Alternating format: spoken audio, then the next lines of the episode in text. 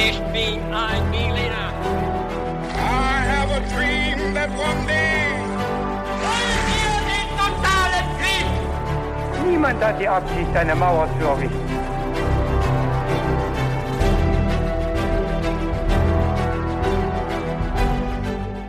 Hi und herzlich willkommen zu einer neuen Folge His to Go, unserem Podcast, das heißt von mir David und mit mir Viktor.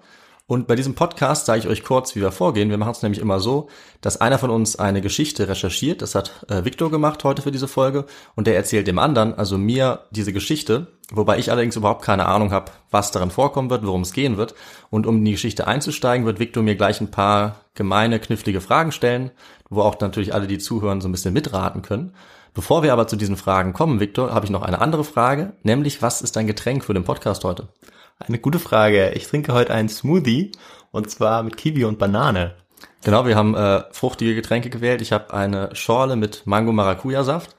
Äh, war keine besonders gute Idee, das mit Sprudelwasser zu mischen, aber ich trinke es jetzt trotzdem. Ne? Okay. Und dann würde ich sagen, springen wir gleich mit den Fragen in die Folge. So ist es. Dann die erste Frage. Wann haben die Perserkriege begonnen, David? Die Perserkriege also? Ja. Okay. Äh, es geht womöglich in die Antike. Ja, oh nein, ich habe es befürchtet, aber finde ich gut. Ähm, wann die begonnen haben allerdings, weiß ich nicht so genau. Äh, ich sag mal so, puh, ah, so viertes oder fünftes Jahrhundert vor Christus, ähm, mhm. sagen wir mal, ja, vierhundertzehn vor Christus. Okay, okay. Gehen wir zur nächsten Frage. Mhm. Löst sich natürlich wieder eine Geschichte auf. Ja. ähm, welchem Geschlecht gehörten die spartanischen Feldherren bzw. Könige Leonidas und Pausanias an? Waren das die Agiaden? Waren das die Euripontiden? Oder waren das die Ephoren? Also die Ephoren, das klingt für mich nach einer Falle, weil... Ich glaube, das ist irgendein äh, ein Amt oder so. Ja, okay, schon mal nicht schlecht. Äh, das ist schon mal fünfzig fünfzig. Ja, die anderen beiden kenne ich nicht. Äh, dann sage ich mal B. Mhm. Die Euripontiden. Ja, ich ich weiß es nicht. Ja, okay, schauen wir mal. Genau. Und die dritte Frage. Wie starb der spartanische Feldherr Pausanias? Ist das wieder drei Antwortmöglichkeiten? Mhm, mh, mh. A. Er wurde in einem Tempel eingeschlossen und ausgehungert. B. Er starb, als die Königin Amicia aus Halikarnass mit ihrem Schiff das Seine zerstörte. Mhm. Oder C. Er wurde vom persischen König gefangen genommen, geköpft und gepfählt. Okay, ja, klingt nach ein paar guten Möglichkeiten. Ja, äh, ja ich sag mal, ah, er ist verhungert. Okay, alles klar. Und dann starte ich direkt mit der Geschichte. Okay, ich bin gespannt. Ja. vierhundertachtzig vor Christus schritt einer der größten Armeen der Antike vom Norden her an der Ostküste Griechenlands entlang. Okay, vierhundertachtzig. Ja, vierhundertachtzig. Aber das ist noch nicht die Antwort auf die Frage. Ach so. Ja, das, dazu komme ich noch später. Dann halte ich mich mal lieber zurück. Genau.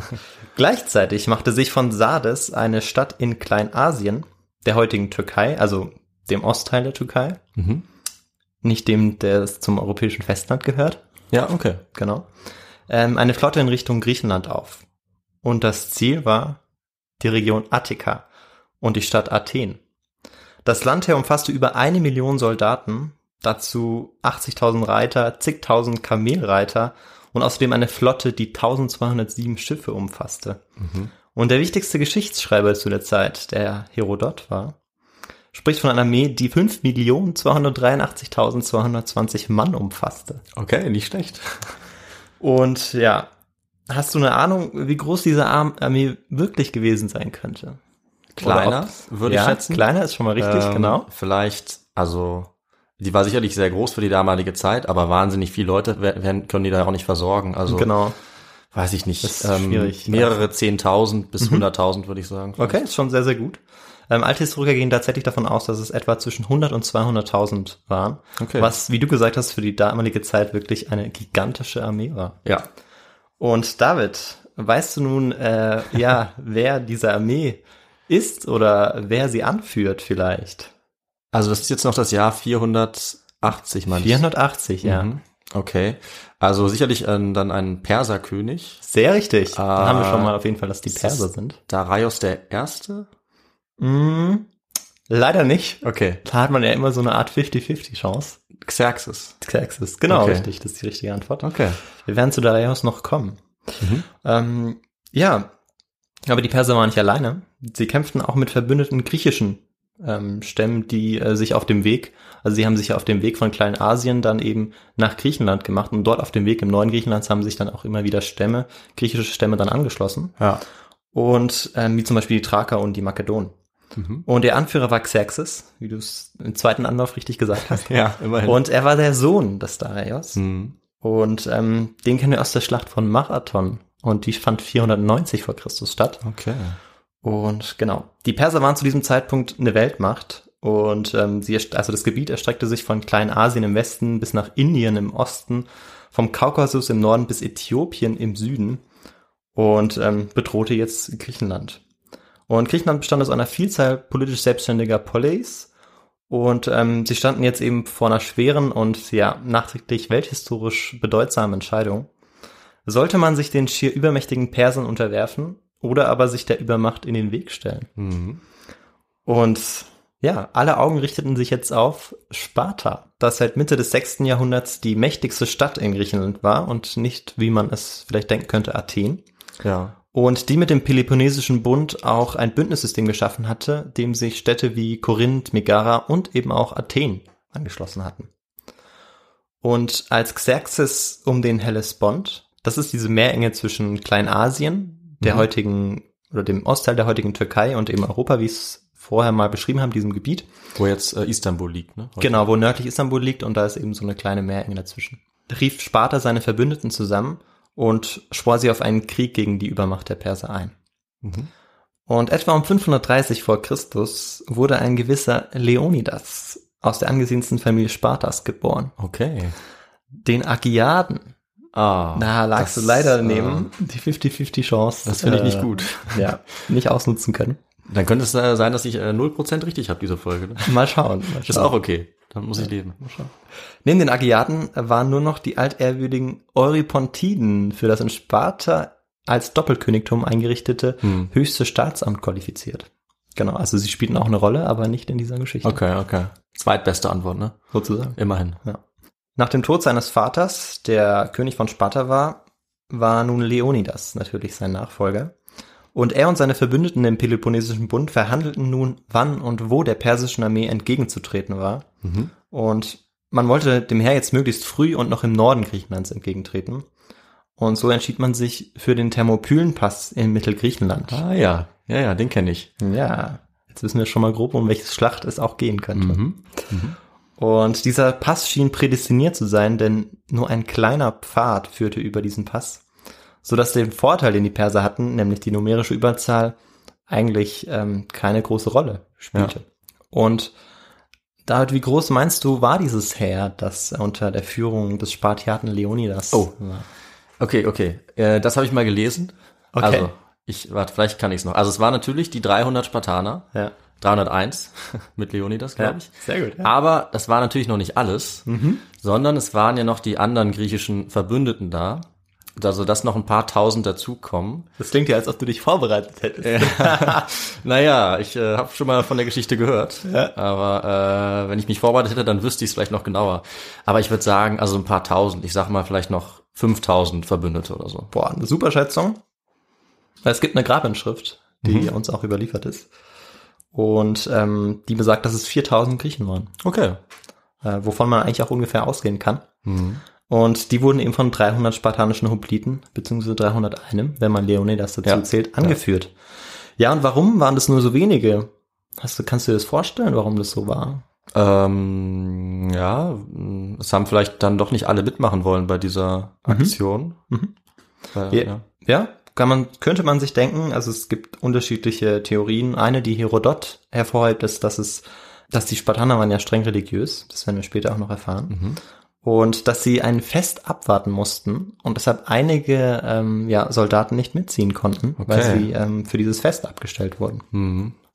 Aber was ich jetzt, äh, was mir dazu einfällt, ich denke mal, selbst wenn alle, die gekonnt hätten, gekommen wären, wären es wahrscheinlich immer noch deutlich weniger gewesen als die persische Armee, ne? Weil einfach, also in Griechenland haben ja gar nicht so viele Leute gelebt zu dieser Zeit. Ne? Da hast du vollkommen recht und außerdem, das spielt jetzt in dieser Geschichte keine größere Rolle, aber gab, fand gleichzeitig auch noch eine Seeschlacht statt und da waren vor allem die Athener involviert. Stimmt, stimmt. Ähm, sodass diese Griechen, die sich jetzt eben zur Wehr setzten, hauptsächlich eigentlich aus Soldaten, die von der Peloponnes kamen, die nur ein kleiner Teil Griechenlands ist. Ja. Sodass ja. es eigentlich noch weniger Leute zur Verfügung waren, aber es hätten schon auch mehr sein können. Sagen wir so, genau. Okay. Ja. Und ja, Leonidas führte jetzt seine Armee in die Thermopylen oder in den Pass und setzte jetzt die verfallene Steinmauer instand. Es gab da eine Steinmauer, die die Phoker viele Jahre früher zum Schutz vor den Thessaliern hatten bauen lassen, also zwei griechische Stämme, die verfeindet waren. Und es gab also schon eine Art Mauer, die eben verfallen war und die man jetzt aufbaute. Mhm. Und den gefährlichsten Umgehungspfad, denn äh, es gab tatsächlich mehrere Umgehungspfade, Ähm, den sogenannten Anopaia-Pfad schützten tausend phokische Hopliten. Und Xerxes ging jetzt davon aus, dass die Spartaner eigentlich beim Anblick seiner Armee den Rückzug antreten würden und er ließ erstmal vier Tage verstreichen. Ja. Naja, aber das Problem war, die griechischen Hopliten, die äh, bewegten sich natürlich nicht von der Stelle, weil ähm, sie wurden ja angeführt von den äh, Spartanern, mhm. die natürlich nicht zurückwichen. Okay. Und letztendlich am fünften Tag rief dann auch Xerxes zum Kampf auf. Und die ersten Schlachten, die geführt wurden, ähm, die gingen nicht so gut aus für die Perser. Ähm, unter anderem lag es daran, dass die Griechen einfach längere Lanzen hatten, die Hopliten. Mhm. Und die Armee dann des Xerxes zurückschlagen konnten, sogar die Eliteeinheit der Perser, die Unsterblichen zurückschlagen konnten. Mhm. Vielleicht äh, sagt ihr das was. Ich weiß nicht, ob die im Film auch vorkommen. Äh, die kommen im Film auch vor. Ja. Und ich weiß auch, äh, kann man ja noch einen kleinen äh, Fakt dazu sagen, dass sie, dass der Name daherkommt, dass äh, glaube ich, dass zehntausend waren oder so, ne? Ja. Und die Ränge von denen immer wieder aufgefüllt wurden, ja. sodass es immer dieselbe Zahl war. Und das ist auch schon, deswegen waren sie quasi unsterblich, weil immer dieselbe Anzahl Soldaten da war, aber keine weiteren Mythen darüber sind wahr. Sehr gut, weil sie kommen auch später nochmal vor. Und da könnte man sich wundern, warum es denn wieder so viele sind. Ja. Aber du hast es schon äh, erklärt, sehr gut. Und genau, die Griechen wandten jetzt auch eine ganz bestimmte Kampfstrategie an. Und ähm, da gibt es ein Zitat von Herodot. Mhm. Ähm, sie wandten sich manchmal, also jetzt die, die Griechen, sie wandten sich manchmal alle zugleich zur Flucht, indem sie den Rücken kehrten. Die Barbaren sahen es, kamen ihnen mit Lärm und Geschrei näher. Da kehrten die Griechen um, wenn, wenn sie Feinde sie eingeholt hatten, nahmen Front zu den Barbaren und vernichteten unzählige Perser. Er schreibt dann auch, ein paar wenige Griechen starben dann auch. Okay. Aber diese Taktik war wohl sehr erfolgreich und ähm, Herodot schreibt weiter, bei diesem Sturmangriffen soll Xerxes, der den Kampf zusah, dreimal aus Besorgnis um sein Herr von seinem Stuhl aufgesprungen sein. Oh, okay. Also der saß da wohl ganz gemütlich und hat sich das ja. mal angeschaut. Interessant. Und auch am zweiten Tag hatten die Perser keinen Erfolg. Und als der König der Perser eigentlich nicht mehr wusste, wie er jetzt die, die, ähm, ja, diese Lage meistern sollte, mhm. meldete sich ein Mann aus der Armee der Griechen in der Hoffnung auf eine hohe Belohnung vom König der Perser. Mhm. Und er verriet den Fußpfad, den Anopaia-Pfad, der eben ein äh, schon auch noch relativ breiter Pfad war. Und ja, als die zur Bewachung des Umgehungspfades abkommandierten Phoker, die Einheit der Unsterblichen, das sind sie nämlich wieder, ja. in Gänze, äh, kommen sahen, flohen sie und gaben den Weg für die Perser frei. Oh nein, ja. Und damit war dann auch ähm, die Schlacht entschieden. Nachdem Leon- Leonidas dann vom Verrat und ausweglosen Situation auch erfuhr, schickte er aus Sorge um ähm, ja die Rettung oder um die Rettung einen Großteil der Armee auch dann zurück. Also er hatte wirklich Sorge, dass eben seine ganzen Männer sterben würden. Mhm. Aber es blieben natürlich ein paar zurück. Weißt du, wer zurückblieb? Vielleicht dreihunderteins äh, Leute. Fast richtig. Sie waren dabei, aber nicht nur die dreihundert Spartaner, okay. sondern auch noch siebenhundert Thespier und vierhundert Thebaner. Die mhm. werden nämlich oft auch ähm, ja unter den Tisch gekehrt, aber die waren auch noch dabei. Ja, okay. Also waren schon auch noch über tausend. Und ähm, ja, in diesem Kampf, aber dann in diesem ähm, ausweglosen fielen dann äh, alle, nahezu alle griechischen Kämpfer, auch zwanzigtausend Perser, so Herodot, mhm. darunter zwei Brüder des Xerxes. Okay. Und ähm, ja, der Leichnam des Leon- Leonidas wurde auf Befehl des Xerxes verstümmelt. Ihm wurde der Kopf abgeschlagen und man ließ ihn pfählen. Ah, okay. Das heißt, du hast möglicherweise schon mal eine Antwort vielleicht richtig beantwortet, weil zumindest die Antwortmöglichkeit ja. ausscheidet, das kann ich schon mal sagen. Okay. Denn das, ähm, ja, war das Schicksal von Leonidas und nicht mhm. Pausanias. Das ist natürlich auch ein Schicksal, was äh, in dem Film, der sehr bekannt ist, nicht so äh, ja. dargestellt wird. Richtig, genau. Ja. Und berühmt geworden ist die Inschrift auf dem Denkmal zu Ehren der toten Hellenen, die von Friedrich Schiller folgendermaßen übersetzt wurde. Wanderer, kommst du nach Sparta, verkündige dorten, du habest uns hier liegen gesehen, wie das Gesetz es befahl. Mhm. Da sind wir, ich glaube, über dieses Zitat sind wir auch in unserem äh, Latinum gestoßen. Ja, so ungefähr zehnmal, glaube ich. Ja, weil ja. auch Cicero es ins Lateinische übersetzt ja. hat. Aber es ist schon auch ein ganz gutes Zitat. Ne? Ja. Aber daran ist was ganz Wichtiges eigentlich falsch. Denn ähm, trotz aller Legenden, die sich insbesondere um die dreihundert Spartiaten zu ranken begannen, ähm, als ein Musterbeispiel eben auch für militärische Pflichterfüllung und Opferbereitschaft, mhm. darf man eigentlich nicht vergessen, dass es ein solches Gesetz, das den Lakedaimoniern, also den Spartanern, den Rückzug, zumal auch in einer völlig aussichtslosen Lage, ja. verboten hätte, dass es das nie gab. Ja. Das ist vielleicht nochmal ganz wichtig, das hervorzuheben. Ja, doch, ähm, denke ich auch. Sonst verfällt man schnell in dieses Bild von den Spartanern als diese übermännlichen Supersoldaten, die also... Genau. Naja, das das ähm, war tatsächlich eine Entscheidung, die eigentlich dann auch von Leonidas ausging. Und die Frage mhm. ist, warum hat er sich dafür entschieden, die Stellung zu halten? Ja, also zunächst einmal gibt es die Theorie, dass ein Orakel vorher gesagt hat, dass entweder Sparta ähm, von Feinden zerstört würde oder ein König fallen würde. Mhm.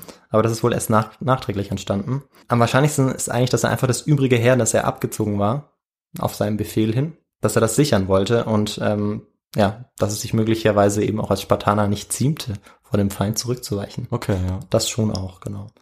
Ja, und vierzig Jahre später in der Nähe der Akropolis errichteten die Spartaner ein Grabmal für ihren König, Leonidas. Später wurde alljährlich ihm zu Ehren Reden gehalten und Spiele veranstaltet. Und ja, wir wissen, oder wie wir wissen, wurde ihr Vorbild in allen Zeiten wieder beschworen. Äh, angefangen bei den Römern und wohl eben auch nicht zum letzten Mal im Zweiten Weltkrieg. Mhm. Als deutsche Soldaten mit dem Hinweis auf Leonidas und die Thermopylenschlacht in den Tod geschickt wurden. Mhm. Ja, aber damit hört meine Geschichte noch nicht auf. Gut. Nachdem die Griechen in der Schlacht bei den Thermopylen besiegt waren, zog die Armee der Perser weiter Richtung Süden, weil sie wollten ja nach Athen. Ja. Und sie plünderten die Tempel und Städte und legten überall Feuer und kamen der Stadt immer näher. Und der athenische Feldherr Themistokles befahl jetzt die Evakuierung Athens. Mhm. Die Perser erreichten schließlich dann auch Attika, verwüsten das Land und fielen Ende August, Anfang September in Athen ein. Allerdings war eigentlich niemand mehr dort. Nur noch das verbliebene Tempelpersonal, das auf die Götter gehofft hatte, dass ja. sie verschont würden, was natürlich nicht passierte. Mhm. Ähm, sie brannten das Heiligtum nieder und töteten eben auch das verbliebene Tem- ähm, Tempelpersonal. Und währenddessen sammelte sich die griechische Flotte in Salamis, wo auch viele hingeflohen waren von den Athenern. Vielleicht hast du das auch schon mal gehört. Ja, ich, das, wo die Schlacht, die dann folgen sollte, die habe ich schon mal ja, genau, richtig. gelesen. Und auch dort spielte die topografische Situation oder ja Lage den Griechen in die Karten, denn ähm, so eine, also die Perser hatten auch wieder eine größere Flotte als die äh, griechische, beziehungsweise größtenteils die Athener eigentlich. Mhm. Die Hälfte der Schiffe wurden tatsächlich von den Athenern gestellt, aber man konnte eben davor nicht so gut manövrieren, weil es eben direkt an der Küste lag und dort auch immer wieder Felsen rausragten. Und der Perserkönig überlegte jetzt, ob er seine Flotte in dieses Terrain schicken sollte oder nicht und entschloss sich dann entgegen der Meinung der Königin Amicia aus Halikarnass für eine Schlacht bei Salamis. Okay. Und ja, das lag wahrscheinlich auch daran, dass es halt bereits Ende September war. Im Winter konnte man eigentlich eine Armee kaum oder nicht versorgen und deshalb wusste er, er müsste das jetzt schnell zu Ende bringen. Mhm.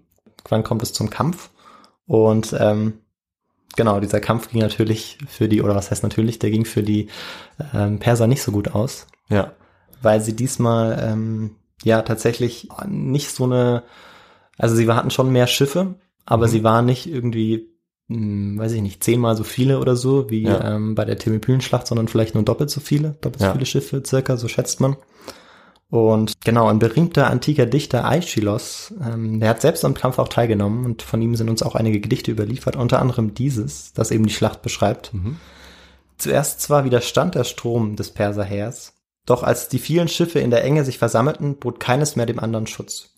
Mit ihren zugespitzten Schnäbeln schlugen sie sich selber und zerbrachen das ganze Ruderwerk.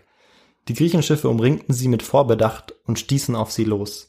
Nach oben wurde da der Schiffe Bäuche umgewälzt, man sah die Flut nicht mehr, so strotzte es von Trümmern und Menschenmord. Die Klippen auch und Ufer waren überschwemmt von Leichen und in wilder Flucht fuhr alles, was von den Barbaren her noch übrig war, davon. Okay. Ja, also aufgrund der Unordnung der persischen Flotte konnten ähm, sich die griechische dann auch durchsetzen. Und die hatten ja auch äh, ganz, eine ganz gute Taktik, glaube ich, ne? Ja, richtig, genau. Also ich gehe jetzt eben kaum auf die, auf die Taktiken, aber kannst du auch gerne noch ausführen. Ja. Ähm, wenn du dazu noch was... Also was ich ganz interessant fand, ja, wir haben ja noch wahrscheinlich noch mehr zum Reden, aber dass ja. die eben sehr wendige Schiffe hatten, diese Trireme, glaube ich, die man eingesetzt ah. hat, mit so einem Rammsporn vorne dran ja. und die es dann eben geschafft haben, dieses ähm, in die Enge getriebene, diese persische Flotte dann oft zu rammen, also die Schiffe, ja. sodass die da untergegangen sind und das sicherlich äh, ein Grund war, warum sie dann so klar genau. gewonnen haben. Da. Ja, ja, also ist auf jeden Fall einer der Gründe, genau. Ja, ganz spannend. Und weil sie sich natürlich auch auskannten auf dem, ja. auf dem Terrain, während Stimmt. die Perser ja dann auch relativ überfordert waren mhm. und damit auch nicht gerechnet hatten. Ja. Genau. Und es ist jetzt unklar, wie groß tatsächlich die persischen äh, Verluste tatsächlich waren. Allerdings ähm, wurde die Armee nicht vollständig zerstört. Mhm. Äh, Xerxes, der persische König, der noch lebte, schickte seine Flotte zurück zum Hellespont, also an die Grenze sozusagen, wenn man so möchte, und ähm, zog selbst einige Tage später mit dem restlichen Heer über Land nach. Aber ein Teil seines Heeres blieb jetzt unter der Führung von Mardonios am Hellespont. Und sie sollten hier überwintern und im nächsten Jahr einen erneuten Angriff auf die Peloponnese unternehmen. Bevor ich aber zu den letzten entscheidenden Schlachten komme, möchte ich ein bisschen ausholen mhm. und kurz an die Anfänge der Perserkriege schauen, weil wir befinden uns am Ende der Perserkriege. Ja. Falls dir das noch nicht aufgefallen war. Okay. Und ähm, außerdem noch einen Blick in die Gesellschaft der Spartaner werfen. Das heißt... Wir kommen jetzt zum historischen Kontext. Ich habe die ganze Zeit schon gedacht, haben wir etwa keinen historischen Kontext genau. in dieser Folge? Ich dachte mir, du hast ihn sicherlich vermisst, aber der kommt jetzt. Siehst du, wie ich dir vertraut habe, weil ich habe extra nichts gesagt, weil ich wusste, du hast ihn nicht vergessen. Ja, stimmt, die Frage kam noch gar nicht. Sehr gut. Genau. Also zunächst zum Perserreich. Seit Mitte des sechsten Jahrhunderts äh, vor Christus existierte eben das persische Großreich. Mhm. Und um fünfhundert beherrschten die Perser Kleinasien. Ähm, und auch die dortigen griechischen Stadtstaaten und Babylonien, beziehungsweise das Reich von Babylonien. Das ist etwa das heutige Israel, Palästina, Libanon und Jordanien. Mhm. Und um etwa tausend vor Christus waren auch, waren eben einige Griechen nach Kleinasien ausgewandert. Und ich hatte ja vorher eben gesagt, dass dort eben kleine, kleine griechische Stadtstaaten waren. Ja. Und diese, diese griechischen Auswanderer, die hatten sich eben dort niedergelassen an der Küste. Vor allem um Handel zu treiben mit den umliegenden Stämmen. Mhm. Und einer dieser griechischen Stämme, der ausgewandert war, das waren die Ionier. Ich weiß nicht, ob dir das was sagt schon, vielleicht? Ja, doch, das sagt mir was. Genau. Weil fünfhundert vor Christus, und das ist das Datum, das richtig gewesen wäre, beziehungsweise vierhundertneunundneunzig, mhm. nicht ganz sicher, mhm. ähm, lehnten sich die Ionier, die Griechen, gegen die persische Oberherrschaft auf und es brach der ionische Aufstand aus. Allerdings waren dann daran auch die anderen griechischen Stadt, Stadtstaaten beteiligt. Also es waren nicht nur die Ionier, wie man jetzt denken könnte. Der Aufstand heißt einfach nur so. Und weshalb eben dieser Aufstand? Wahrscheinlich aufgrund der Feldzüge der Perser, die eine schwere wirtschaftliche Krise in den Handelsstädten herbeiführten. Und die Tyrannis der Perser wurde jetzt als unerträglich und drückend empfunden in den griechischen Stadtstaaten. Und Aristo, äh, Aristagoras, der als Tyrann von Milet vom Perserkönig Darius eingesetzt worden war, mhm. fiel nach einem Streit vom Großkönig ab und suchte jetzt neue Verbündete. Und er bat jetzt Sparta und Athen um Hilfe und um eine Intervention in Kleinasien. Letztendlich ohne Erfolg, leider. Okay. Äh, aber Athen hatte tatsächlich auch Schiffe zur Unterstützung geschickt. Allerdings wurden sie dann vierhundertvierundneunzig eben ähm, von den Persern, wurde Milet erobert und niedergebrannt. Und die Ionier mussten sich dem persischen Großkönig Darius unterwerfen. Mhm. Darius, Ähm, zu dem wir jetzt kommen, der hatte jetzt aber die Rolle Athens während dieses Aufstandes nicht vergessen. Ah, ja. Und ähm, begann eine Strafexpedition gegen die Rebellen und Athen. Und zunächst unterwarfen sich viele Staaten in Nord- und Mittelgriechenland dem persischen Großkönig. Und Athen und Sparta und seine peloponnesischen Verbündeten weigerten sich, sich zu unterwerfen. Und ohne die Hilfe der Spartaner traten die Athener dann gegen die Perser beim Marathon in den Kampf, der natürlich auch in die Geschichtsbücher einging. Und ähm, die Athener besiegten dort die ähm, die Übermacht, wieder mal, den Perser. Und Dareios ließ aber sogleich eine neue Armee ausheben, aber starb dann an einer Krankheit. Und äh, vierhundertsechsundachtzig vor Christus äh, übernahm dann sein Sohn Xerxes ähm, diese Armee. Okay. Und ähm, der führte dann die ähm, die Griechen, äh, er führte dann die Perser in die Schlacht der Thermopylen. Mhm. Genau, so haben wir so ein bisschen die Verknüpfung und wollen natürlich wissen, was jetzt danach noch passierte. Ja. Äh, bevor ich aber dazu komme, möchte ich noch einen kleinen Aspekt der spartanischen Gesellschaft herausgreifen, der noch eine kleine Rolle spielen soll. Ähm, wir haben bereits eine bedeutende Persönlichkeit der Spartaner betrachtet, also Leonidas. aber außerhalb vom Kriegswesen und auch in diesem Bereich hatten herausragende Einzelpersönlichkeiten im klassischen Sparta eigentlich einen ganz schweren Stand. Ähm, hast du vielleicht eine Ahnung, woran das liegen könnte? Ähm, dass sie vielleicht äh, ja Institutionen hatten, um ähm, die Macht so ein bisschen von denen einzuschränken. Mhm. Ja, also damit ähm, könntest du zum Beispiel auf die Ephoren anspielen. Ja, oder die Geronten. Genau. Worauf ich grundsätzlich hinaus wollte, also ist auf jeden Fall auch ein richtiger Punkt, ist, mhm. dass das Ideal der spartanischen Gesellschaft die Gleichheit war. Mhm. Ähm, die Gleichheit seiner Bürger, und eben jeder Versuch, aus diesem Ideal herauszubrechen, erweckte Misstrauen und wurde eben ohne Ansehen der zuvor erbrachten Leistung der betreffenden Person mhm. konsequent bekämpft. Und okay. zwar egal in welcher Hinsicht. Und genau, das ähm, werden wir gleich beim nächsten Beispiel merken, ähm, das jetzt noch folgen wird. Ja.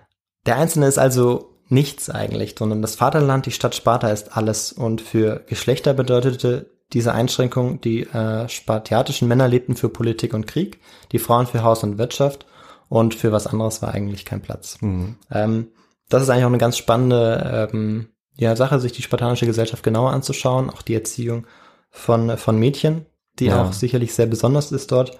Kommt vielleicht mal in einer anderen Podcast-Folge. Ja, so. Finde ich ein gutes Thema, genau. So Sozialgeschichte. Ja, hier soll es mehr um die Schlachten gehen. Ja, muss auch mal sein. Ja. Und ja, berühmte Spartiaten unter den Künstlern, Philosophen und Rhetorikern der Griechen. Fehlanzeige eigentlich, also mhm. da gibt's keine. Und ähm, es gab eigentlich nur eine Möglichkeit, neidlos und dauerhaft anerkannt zu werden. Und das war wie bei Leonidas der Heldentod. Ja. Und auch nur diejenigen wurden, abweichend von der in Sparta üblichen Praxis anonymer Bestattung, mit einem Namen auf einem Grabstein verewigt und geehrt. Mhm. Jetzt gehen wir zurück zur Geschichte. Während des Winters, also jetzt ist der Winter, sie hatten ja im September eben diesen Kampf geführt. Genau, und welches Jahr jetzt? Wir sind jetzt im Jahr vierhundertachtzig waren wir, jetzt mhm. ist der Winter, und jetzt kommen wir in das Jahr vierhundertneunundsiebzig vor Christus. Okay. Und die Perserkriege begannen fünfhundert vor Christus. Mhm. Genau. Ähm, setzte sich die am Hellespont verbliebene Armee der Perser, dort war ja eine Armee ver- verblieben, ja, ja, genau. ähm, unter dem Feldherrn Mardonios in Bewegung, und sie versuchten erneut Athen äh, zu besetzen, und es gelang ihnen auch wieder. Mhm. Und auch diesmal waren aber die Athener rechtzeitig geflüchtet. Und ähm, danach kommt es zu einem Bündnisangebot der Perser, aber die Athener, die lehnen ab, und die ersuchen jetzt Hilfe bei den Spartanern.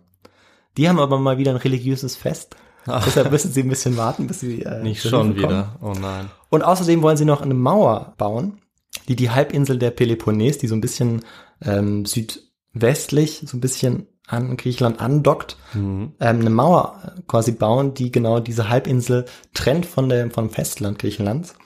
Und ähm, genau nach zehn Tagen ist sie dann auch fertiggestellt. Mhm. Und dann entsandten die Ephoren. Die Ephoren sind eben fünf vom Volk gewählte Aufseher, die ähm, sich ja in Rechtsprechungen auch einmischen können und auch in die Außenpolitik, wie wir sehen werden. Die entsandten jetzt ein gewaltiges Heer, äh, an dessen Spitze äh, Pausanias stand. Mhm. Das war der Neffe des Leonidas und Vormund des noch zu jungen Sohnes von Leonidas. Okay. Ähm, der war irgendwie zehn oder so und konnte noch nicht in den Krieg ziehen. Selbst für einen Spartaner. Ja, das ist noch zu, zu jung. Okay. Und Pausanias befehligte jetzt die größte bis dahin mobilisierte Streitmacht der Griechen. Er war fünfundzwanzig Jahre alt, also mhm. auch nicht der Älteste. Mhm. Und ja, Pausanias war trotz seiner spartanischen Erziehung ganz anders als Leonidas. Er war viel pragmatischer und weniger bekümmert hinsichtlich auch irgendwelcher Normen. Und in Boiotoien, das ist nordwestlich äh, von Athen, trafen dann die von Pausanias angeführten Griechen etwa siebzig, ja, siebzigtausend. Okay. Das, das waren für griechische Verhältnisse, griechische ist, Verhältnisse wirklich eine Riesenarmee. Ja, aber echt. Genau, also Herodot spricht von über hunderttausend, aber ähm, Historiker gehen tatsächlich von siebzigtausend aus. Na, immerhin. Ja. Auf hunderttausend von Mardonios angeführten Perser. Da spricht Herodot wieder von dreihunderttausend Persern, mhm. also die Perser, äh, da scheint er gerne ein bisschen zu übertreiben. Ja. Da sieht man vielleicht die pro-griechische Sicht, die ja. äh, man natürlich nicht unterschätzen darf. Mhm. Ähm, genau, aber siebzigtausend gegen hunderttausend, also wieder eine Unterzahl. Mhm. Und die Perser, die schneiden dann die Wasserversorgung der griechischen Armee ab. Und ähm, Pausanias entscheidet dann auch wieder nach zehn Tagen des Wartens, sein Heer zurückzuziehen. Ähm, aber die persische Armee setzt dann nach. Und in der Stadt Plataiai kam es dann zur Schlacht. Und dank ihrer Disziplin und auch Ausstattung, so sagt es wieder Herodot, und ähm, genau, die Ausstattung, die sie im Nahkampf auch so überlegen machte, trugen die Griechen dann auch einen entscheidenden Sieg davon. Mhm. Also diesmal konnten sie sie auch äh, auf Land besiegen. Und der Feldherr der Perser Mardonios fiel auch. Und das war eine entscheidende, eigentlich die entscheidende Schlacht, die dann dazu führte, dass die Griechen ähm, ja die Perserkriege für sich entscheiden konnten. Ja. Es kam dann noch zur Seeschlacht von Mykale, bei der die Griechen wiederum den Sieg davon trugen, und ähm, das danach war dann, oder dort zieht man dann endgültig den Strich der Perserkriege. Natürlich mhm. kam es dann auch, auch immer wieder zu Auseinandersetzungen. Also ja. man darf diese ähm, diese Deadlines oder diese Daten, die man hat, nie so als Wirklichkeit sehen, sondern die werden natürlich von uns gezogen als Trennlinie. Ja, ja, stimmt. Ähm, Persien, also das Persische Reich ist ja danach auch nicht besiegt, sondern eben genau, das ist, hält sich dann vielleicht ein bisschen davon fern, aber ist ja immer noch ein sehr wichtiges, äh, genau. einflussreiches, auch genau. kulturell, ne, äh, großes Reich. Ne? Genau, da hast du vollkommen recht, ja. Und ähm, ja, in einer, man kann sagen, in einer ganz komplizierten Bündniskonstellation in, in Griechenland Ähm, hatte man es eben geschafft, die Übermacht der Perser tatsächlich abzuwehren, mhm. was ähm, ja eigentlich fast einem Wunder auch glich. So ähm, schreibt es die, äh, die antike Geschichtsschreibung, aber so kann man es tatsächlich auch bewerten. Also es war ja. ähm, schon eine erstaunliche Leistung auf jeden Fall der Griechen. Ja, Pausanias, der ähm, ließ jetzt die geschlagenen Perser nicht verfolgen, so wie es eigentlich üblich war, und trat Disziplinlosigkeiten bei der Beuteverteilung unter den Griechen entschlossen entgegen. Und ähm, auch das Ausleben von Rachegelüsten am besiegten Feind fand er gar nicht gut. Und so kam er auch langsam in den Verdacht, mit den Persern zu kollaborieren. Aha. Und ähm, ja, auch, dass er ein Epigramm in der Stadt Plataiai mit folgendem Text anbringen ließ. Herr der Hellenen im Feld, Vernichter des persischen Heeres, stellt Pausanias hier das Mahnmal dir auf. Das war dem delphischen Apollon gewidmet. Mhm. Und das wurde von der Regierung der Spartaner streng verurteilt. Ähm, ein einzelner Bürger durfte, wie wir es ja schon ähm, gelernt haben, aus dem Staat eigentlich nicht so herausgehoben werden oder nie. Mhm. Und selbst der Name des Leonidas stand ja nicht auf der Tafel bei den Thermopylen. Da stehen ja nur die dreihundert Spartaner. Wobei das natürlich auch wieder nicht ganz korrekt ist, weil natürlich noch ähm, die Thebaner dabei mhm. waren. Mhm. Genau, aber sein Name stand jetzt eben auf diesem Denkmal. Und ja, mit der Inschrift macht Pausanias auch deutlich, dass er den spartanischen Führungsanspruch in Griechenland zu, zu untermauern beabsichtigte. Und das ist, war eben für diesen Gleichheitsgrundsatz der Spartaner, also es kam einfach gar nicht gut an, das war so ein ja. Strich durch, ähm, durch die Rechnung. Antiker Skandal. Quasi. Genau, denn in Sparta war es so, dass je erfolgreicher ein Feldherr war, umso misstrauischer wurden die Mitbürger zu Hause auch in Sparta. Mhm. Und ähm, er hörte aber damit nicht auf, also um seine Ambitionen zu unterstreichen, führte Pausanias die Kämpfe gegen die Perser sogar bis nach äh, Kleinasien weiter, also wollte dort auch die äh, griechischen Städte befreien. Also auch eben über diesen Hellespont hinaus. Ja. Und er war auch dabei sehr erfolgreich, so ähm, nahm er beispielsweise Byzanz ein. Aber er wagte es jetzt sogar, Verhandlungen mit den Persern aufzunehmen, ähm, indem er möglicherweise, das ist nicht gesichert, ob das so war, sein Interesse bekundete, eine eheliche Verbindung mit dem persischen Königshaus eingehen zu wollen. Mhm, Und ähm, ja, nachdem Pausanias eigentlich bereits gewarnt war, dass das alles nicht sehr gut ankommen würde, versuchte er trotz allem seine Macht weiter auszubauen, weil er glaubte, dass ähm, viele ähm, Spartaner ja seine Erfolge auch respektieren würden. Und ähm, die Ephoren hatten jetzt aber genug und riefen ihn unter Kriegsandrohung zurück nach Sparta. Dort fand er sich dann den Vorwürfen der Perserfreundlichkeit, Abweichung von der spartanischen Lebensweise, Anmaßung einer herausragenden Stellung unter den Gleichen und Konspiration mit den Heloten mit mhm. dem Ziel, den Umsturz der spartanischen Verfassung zu bewirken, konfrontiert. Wer sind denn die Heloten? Sehr gute Frage. äh, die Heloten sind, äh, haben ja einen sklavenähnlichen äh, Status, also ja. sind so etwas wie Sklaven und hatten äh, keinerlei Bürgerrechte beispielsweise. Mhm. Sie konnten weder wählen, ähm, noch ähm, konnten sie ein Spartiat werden. Ja, das finde ich gut, dass wir das ansprechen, weil wenn man von der Gleichheit spricht, dann darf man eben nicht vergessen, dass das nur, natürlich nur die Gleichheit für die Bürger in Sparta war, und aber nicht für die Sklaven. Da hast du vollkommen recht. Oder genau. auch für die Frauen auf eine Art und Weise. Genau. Und ja. ähm, die Heloten machten den größten Anteil der Bevölkerung aus. Mhm. Äh, also von einer Gesamt, von einer Gleichheit aller Bürger äh, ist eigentlich mitnichten zu sprechen. Ja. Aber ähm, eben den Spartanern beziehungsweise diejenigen, die die Bürgerrechte hatten, mhm. da durfte man eben nicht ausscheren. Ja, ja. Gut, dass du es nochmal ansprichst. Ja, spannend. Genau. Und ähm, ja, als schließlich dann den Ephoren dann auch ähm, belastendes Beweismaterial über Pausanias ähm, ja zugespielt wurde, mhm. in dieser Verbindung zu den Persern, flüchtete er jetzt asylsuchend in den Tempel der Athene. Darauf habe ich gehofft. Und äh, unter scheinbarer Wahrung des Asylrechts im Tempel der Athene, also dass man dort aktiv niemanden umbringen durfte, ja. wurde Pausanias lebendig eingemauert. Mhm. und so dem Hungertod überlassen? Die richtige Antwort. Super, jetzt freue ich mich fast, dass er so äh, grausam gestorben ist, weil die Antwort ja. richtig war. Ja, ähm, ist eine, ähm, ja, ein schlimmer Tod. Ja, aber irgendwie auch so eine bisschen so eine klassische Story, ne? Fast also diese diese kreative Komponente, ihn dann da einzumauern, das finde ich findet man öfter bei solchen älteren ja, Geschichten. Das stimmt, ja. ja. Und ähm, ja, seine Leiche wurde dann in der Nähe der äh, Kaidas-Spalte verscharrt. Mhm. Ähm, das ist eigentlich die Ruhestätte für verurteilte Verbrecher. Und ähm, mit der Verurteilung des Pausanias sollte ein Exempel statuiert werden, das zeigte, dass niemand über der spartanischen Institution stehe. Okay. Und Leonidas, der vielleicht nicht diese Ambitionen und vielleicht sogar nicht diesen Weitblick von Pausanias hatte, ähm, dafür aber eben die spartanischen Tugenden in höchstem Maße repräsentierte, passte eben besser in die Ordnung der meisten Spartia- Spartiaten. Hm, hm. Zunächst einmal. Muss man mal kurz aufpassen. Ähm, später wurden die Gebeine von Pausanias nämlich an die heilige Stätte des Bezirks der Athener zurückverlegt. Und kannst du dir vorstellen, wessen Grab direkt in der Nähe lag, David? Äh... Das von Leonidas? Ja, genau. Das Grab von Leonidas. Okay. Und man kann sagen, wenige Jahrzehnte später, als der Konflikt zwischen Athener und Spartanern sich zuspitzte, wurde das Grab des Pausanias ein Erinnerungsort für Aha. die Perserkriege. Und so wurde eigentlich posthum Pausanias ein anerkannter Spartaner. Weil, ich meine, dann bricht ja irgendwann der Peloponnesische Krieg aus. Mhm. Also den Zeitraum, den du genannt hast, ist eigentlich so mitten im Pelopon- äh, Ende des Peloponnesischen Krieges ah, ja. zwischen Athen ja. und Sparta.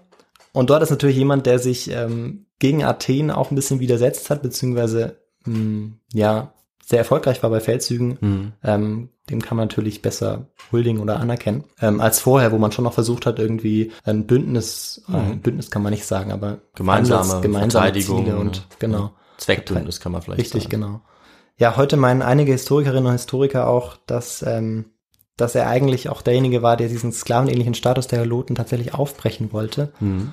Und ähm, so etwas wie möglicherweise eine modernere und demokratischere oder ja Tendenz vielleicht einführen wollte. Mhm. Ja. Und ähm, vielleicht noch zuletzt, einfach nochmal zu den Quellen. Also die einzige zeitgenössische Quelle, die wir haben, ist Herodot. Danach kommt ein bisschen was von Thukydides, aber der schreibt hauptsächlich eigentlich über den Peloponnesischen Krieg. Ja. Und Plutarch und Diodor schreiben dann im ersten Jahrhundert vor Christus, also das sind nochmal dreihundert mhm. Jahre später. Ja. Die beziehen sich eigentlich auch immer wieder auf Herodot. Das ist immer schlecht, wenn so viele Jahre dazwischen vergangen genau, sind. Genau, also dass es äh, ja relativ schwierig ist, dann auch ähm, die Gesamtlage irgendwie ähm, tatsachengetreu, wenn man das so sagen kann, zu rekonstruieren. Mhm. Und man muss halt nochmal hervorheben, dass es sehr eine sehr pro-griechische bzw. pro-athenische Sicht ja, der Dinge ist. Stimmt, die Perser kommen eigentlich immer nur als barbarische äh, Invasoren, so treten die nur auf. Ne? Richtig. Ja. Ja. ja, und das war das Ende meiner Geschichte. Ja, hervorragend. Dann ja. sage ich mal vielen Dank für diese Geschichte. Ja, und also wirklich ein spannendes Thema, von dem ich schon gehört habe. Ja, aber dann, klar. Ich war jetzt trotzdem überrascht, von was ich noch nicht gehört hatte, ja. weil das war echt, echt ziemlich viel. Und auch Pausanias kannte ich eigentlich gar nicht. Vielleicht hm. habe ich den Namen mal gehört, aber ich bin ja. mir noch nicht mal sicher. Ja. Also da sieht man mal, wie bei mir nur äh, die Geschichte von Leonidas hängen geblieben ja. ist.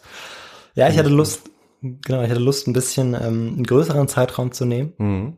ähm, mich aber eben auch vor allem auf diese beiden Gestalten zu konzentrieren und auch die unterschiedlichen Schicksale zu zeichnen, ja. aber trotzdem irgendwie den Kontext noch ähm, zu bewahren.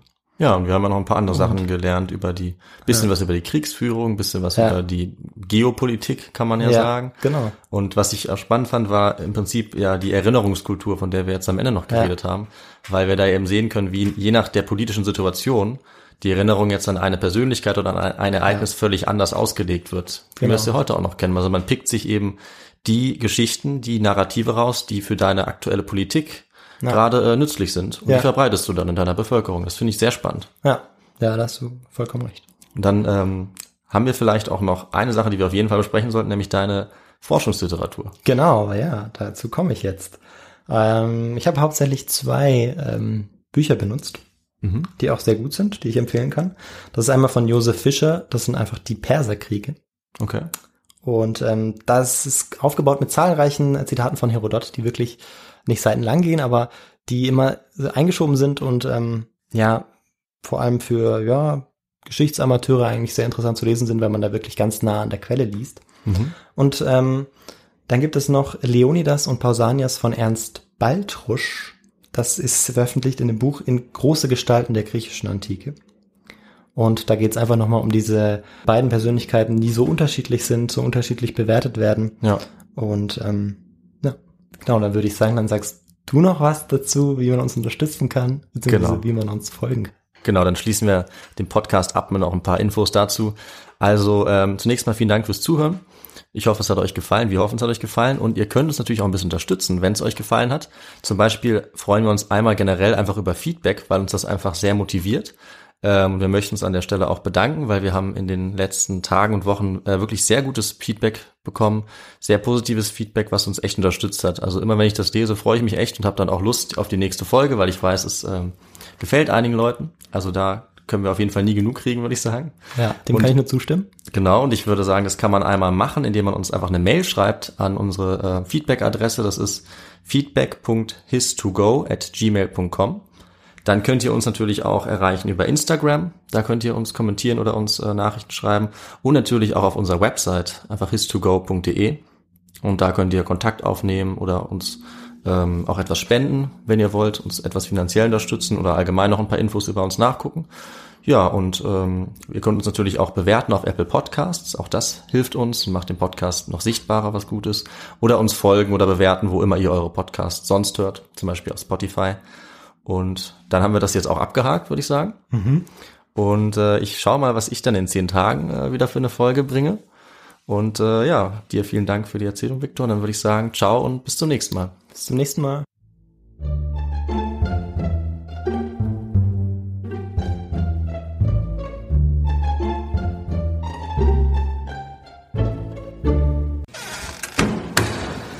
Und ja, alle Augen richteten sich jetzt auf Sparta.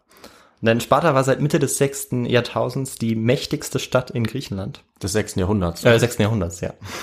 Sechstes Jahrtausends. Das wäre ja ganz schön lang. Da sind wir in der, weiß ich nicht, in der, nicht mal Bronzezeit, oder? Nee, nee, nee. Ich glaub, okay, ich mach die Bar nochmal. Okay. Hi, I'm Daniel, founder of Pretty Litter. Cats and cat owners deserve better than any old-fashioned litter. That's why I teamed up with scientists and veterinarians to create Pretty Litter.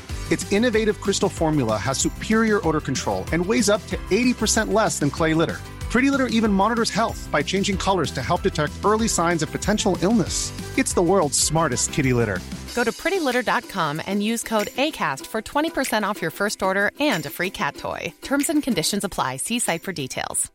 Imagine the softest sheets you've ever felt. Now imagine them getting even softer over time. That's what you'll feel with Boll and Branch's organic cotton sheets. In a recent customer survey, ninety-six percent replied that Boll and Branch sheets get softer with every wash. Start getting your best night's sleep in these sheets that get softer and softer for years to come. Try their sheets with a thirty night guarantee. Plus, get fifteen percent off your first order at boll and branch dot com. Code BUTTERY. Exclusions apply. See site for details. Mom deserves the best, and there's no better place to shop for Mother's Day than Whole Foods Market. They're your destination for unbeatable savings, from premium gifts to show-stopping flowers and irresistible desserts. Start by saving thirty-three percent with Prime on all body care and candles. Then get a fifteen stem bunch of tulips for just nine ninety-nine each with Prime. Round out Mom's menu with festive rosé, irresistible berry chantilly cake, and more special treats. Come celebrate Mother's Day at Whole Foods Market.